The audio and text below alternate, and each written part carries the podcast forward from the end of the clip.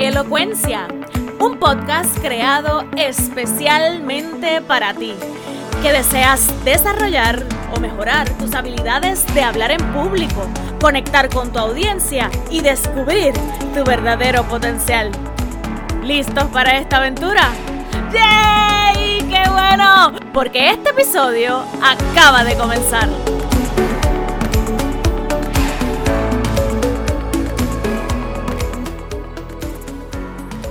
Y llegó ese gran día en el que comienzas a sentir que eres grande, que creciste, que tienes el mundo ganado porque te toca comenzar a aprender a conducir un automóvil.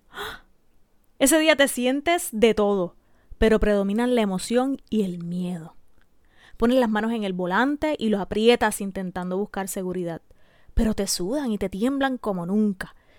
Quien te enseña te dice: tranquila, lo vas a hacer bien, si esto es fácil. Y tú por dentro, mira, muerta del miedo. Ese primer día te tocó solo dar la vuelta en la manzana. Sentiste que no fue tan malo.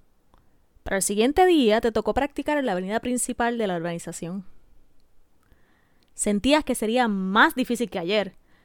Tus manos te sudan nuevamente y los nervios se apoderan de tu cuerpo. Al salir de la calle y entrar a la avenida, sentiste miedo los primeros minutos y luego te percataste que no era tan malo, que pudiste hacerlo. Te dejaron saber que al día siguiente la práctica de conducir sería en el expreso o en la autopista más grande de tu país. Esa noche no dormiste bien. Tu mente te dijo muchas veces que ni lo intentaras. Te dijo que no ibas a poder. Te dijo que no estabas lista para algo tan grande. Te dijo que era muy rápido. Tu mente te puso en duda de tu capacidad y de lo que habías aprendido antes. Esa noche, tu mente te dijo que era mayor la posibilidad de fracasar, que podías tener un accidente. Y convencida de eso, al siguiente día, al levantarte, no quieres hacerlo. Tu mente se bloquea y tu cuerpo no responde. Le dices a quien te enseña: no, mano, o sea, no puedo hacerlo. No sé lo suficiente, no soy capaz de hacerlo bien. Y te repites cada una de las cosas que pensaste la noche anterior. Tu maestro te dice: hey, lo vas a hacer bien, lo has hecho bien todo este tiempo. No permitas que el miedo te detenga de lograr lo que es tan importante para ti. Yo estaré a tu lado. Entonces, con miedo, te montaste en el carro. Saliste de la calle de tu casa y llegaste a la avenida. Y al entrar a la avenida, ¡ja!, allí estaba el expreso. Los autos pasaban a toda velocidad sin permitirte el paso. Tus manos te sudaban a niveles que resbalaban. Mirabas el retrovisor esperando una gran oportunidad para pasar, pero los carros no te permitían hacerlo. El maestro te decía: tú puedes, no tengas miedo. A la mínima oportunidad, entra al expreso. Respiraste profundo, notaste que había una oportunidad y la tomaste. Entraste en el expreso. Comenzaste a guiar. Los primeros segundos apretabas el guíe y te reías de la emoción de lograrlo. Un poco más tarde ya te sentías como si lo hubieras hecho por mucho tiempo. Aunque a veces algunos conductores iban al lado tuyo a gran velocidad. Otros te tocaban bocina porque ibas muy lento. Otros te hacían el corte de pastelillo sin saber que era tu primera vez. Pero ahí estabas tú, con todo y miedo, siguiendo hacia adelante, a tu tiempo, como pez en el agua. ¿Y quién dijo miedo? Pues yo. Y probablemente tú también. Miedo, terror. Dicen que el ser humano tiene dos grandes miedos: miedo a la muerte y miedo a hablar en público. Y vamos a poner en contexto el miedo. ¿Qué es el miedo? El miedo se define como una angustia por un riesgo o daño que puede ser real o imaginario. También se define como una preocupación o desconfianza, o puede ser una opinión formada que tienes de que puede suceder algo contrario a lo que tú quieres que pase, sin ni siquiera haber tenido la experiencia. O sea, el miedo puede ser el resultado de una experiencia previa real o de las inseguridades que se proyectan en tu subconsciente. Si tú sientes miedo es porque es como tu cuerpo reacciona ante la inseguridad de que las cosas pueden salir bien. Usualmente es porque siempre tenemos o tendemos a imaginar algo catastrófico, que lo peor es lo que nos va a pasar. Pero ¿y qué afán el nuestro de autosabotearnos? ¿Por qué insistimos en esos pensamientos tan negativos y tal nivel de desconfianza en nosotros mismos? ¡Wow! Tú y yo sabemos a la perfección cómo se siente el miedo, porque en algún momento y por distintas razones lo hemos sentido. Pero cuando te refieres al miedo de hablar en público, ¿tú puedes identificar por qué lo sientes? ¿Puedes decir exactamente a qué le tienes miedo? Vamos, tómate unos segunditos. Piénsalo. Es más, voy a tomarme el atrevimiento de ponerle nombre y apellido a la mayoría de tus miedos. Cuando piensas, ¿por qué sientes ese miedo de hablar en público? Va dirigido específicamente a...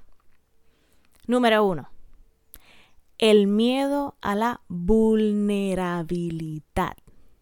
Y es que exponernos a la gente, a otras personas, nos hace sentir vulnerables y no hay cosa que más al ser humano evita sentirse que es la vulnerabilidad. Dos, miedo a equivocarte. Como si no fuéramos humanos y nosotros nos creemos que somos robots, claro. Tres, miedo a que se te olvide. Imagínate, quedarte en blanco allí frente a todo el mundo. Cuatro, miedo a ser aburrida. A que la gente se pare y se vaya en medio de tu presentación o se desconecten y te dejen de seguir el contenido. Número cinco, miedo a que no acepten a ti o no les gustes a los demás. Miedo a lo que puedan ellos opinar de ti, que usualmente nos imaginamos lo peor. Y nosotros nos creemos y le hacemos, le damos más importancia a las opiniones negativas que nos da la gente que a las positivas.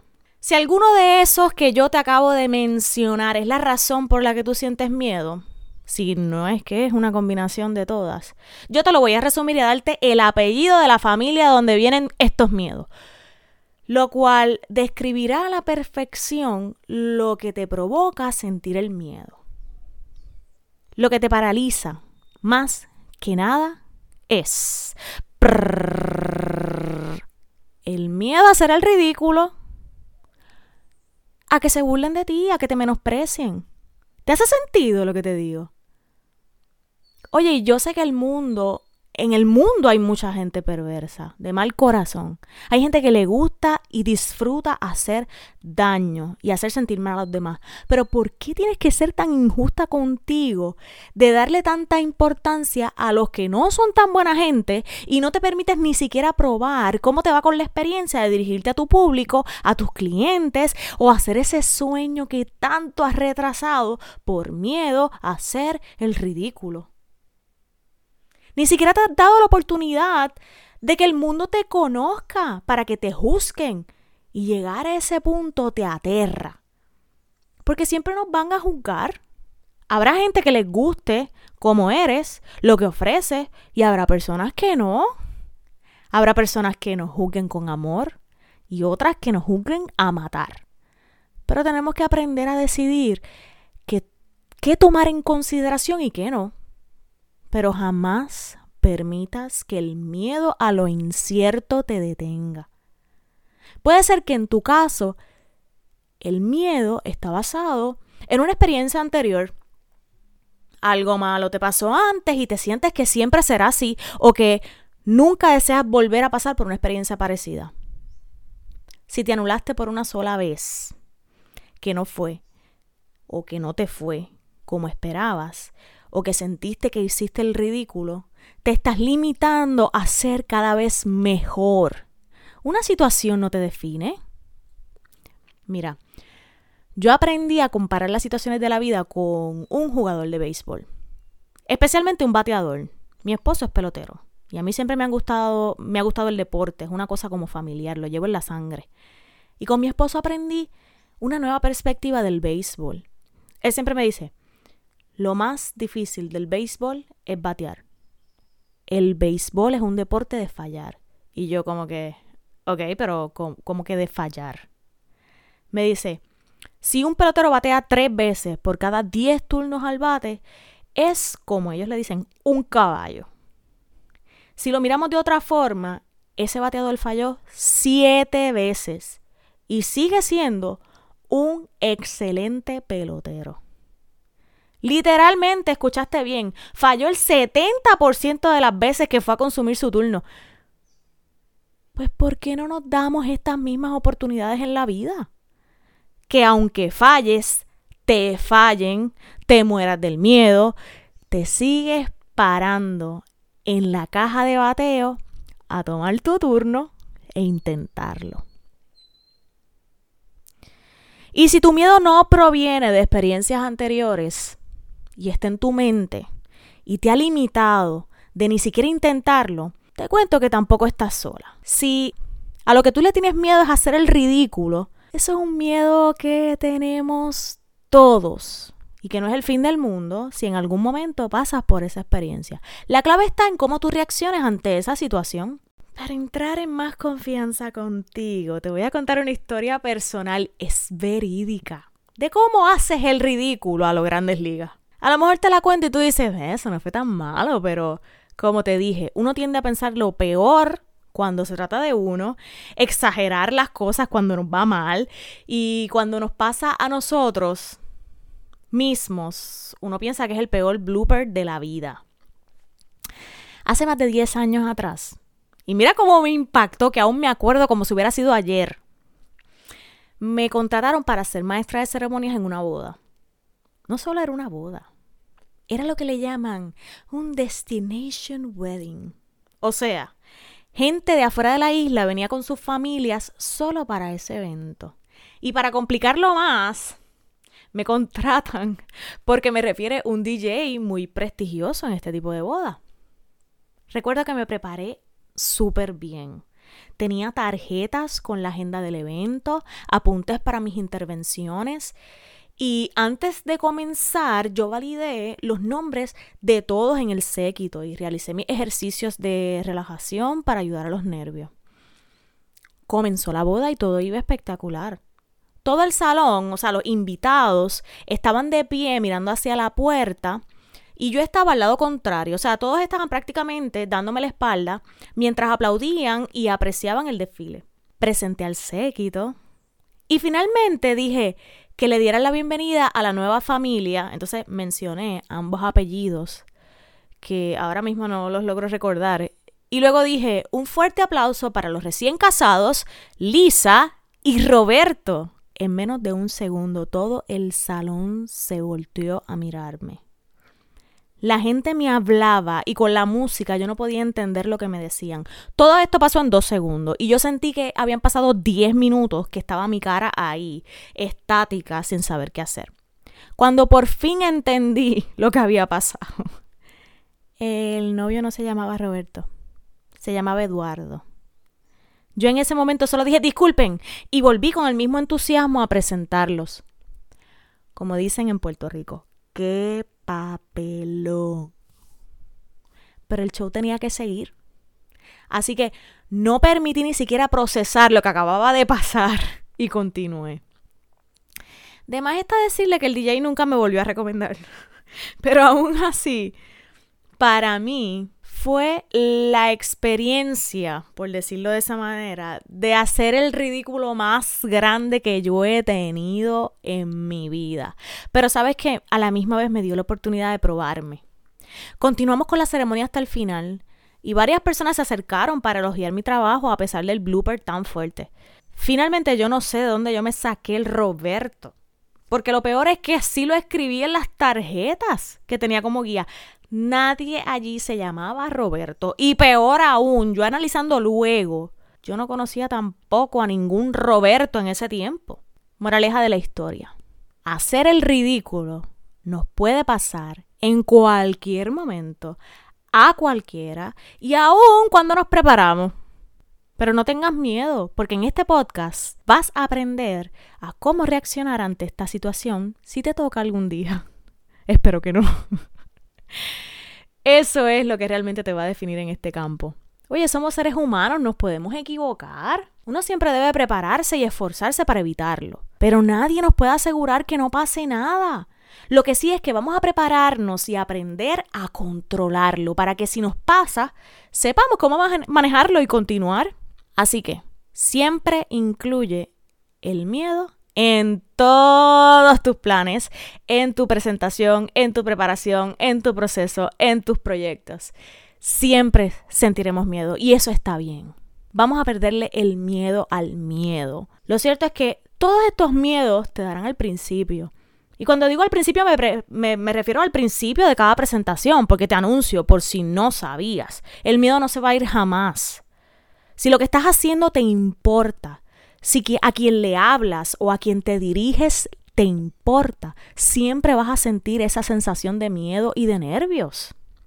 Los nervios son una reacción natural del cuerpo ante el miedo.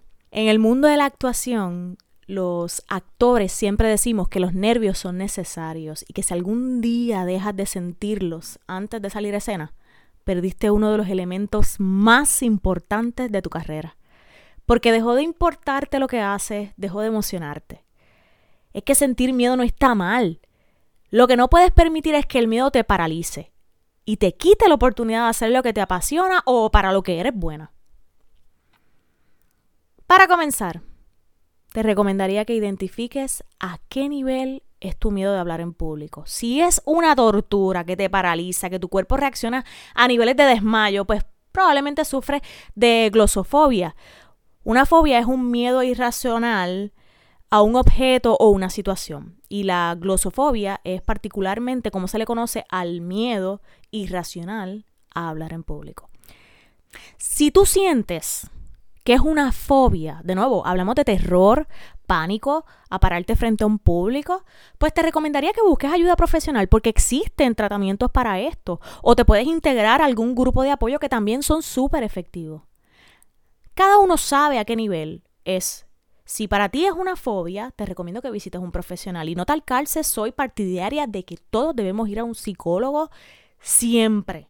Como vas a cualquier otro médico. La salud emocional y mental es súper importante e ir a un especialista siempre va a ser de gran ayuda y sobre todo después de este año que hemos tenido veinte veinte. Pero si no llegas a niveles de terror paralizante, pero si tienes miedos, nervios y quieres aprender a manejarlo, pues te tengo una súper noticia. En el próximo episodio te daré los diez pasos probados para que aprendas a manejar y controlar el miedo de hablar en público. Hoy lo que hicimos fue sentar las bases sobre lo que vamos a estar trabajando la próxima semana. Para poder trabajar tu miedo, tenemos que identificar la raíz. ¿Qué es lo que te lo provoca? Escríbelo en un papel, haz una lista si es necesario, porque para poder combatirlos, tenemos que identificarlos primero. En las notas del episodio te dejaré los enlaces para que te unas a la comunidad de Elocuencia y nos sigas en las redes sociales bajo Elocuencia P R o Elocuencia el podcast en Facebook. También puedes acceder a mi página de internet doble u doble u doble u punto elocuencia p r punto com para más información, contenido de valor y ponerte en contacto conmigo. Te espero el próximo martes para una nueva dosis de elocuencia. Verás que hablar en público es una experiencia muy parecida a cuando aprendemos a guiar. Que empezamos pequeño y sentimos nervios enormes. Que cuando comenzamos a exponernos, luego de prepararnos bien, comienzas a perder la intensidad del miedo y ya no son tan fuertes. Comienzas a fluir y a sentir seguridad. Y en un evento más grande te pasa igual. Los primeros minutos, aterradores. Pero luego te prometo que te sentirás como pez en el agua. Y me atrevo a asegurarte que cuando tú te atrevas, la vas a sacar del parque.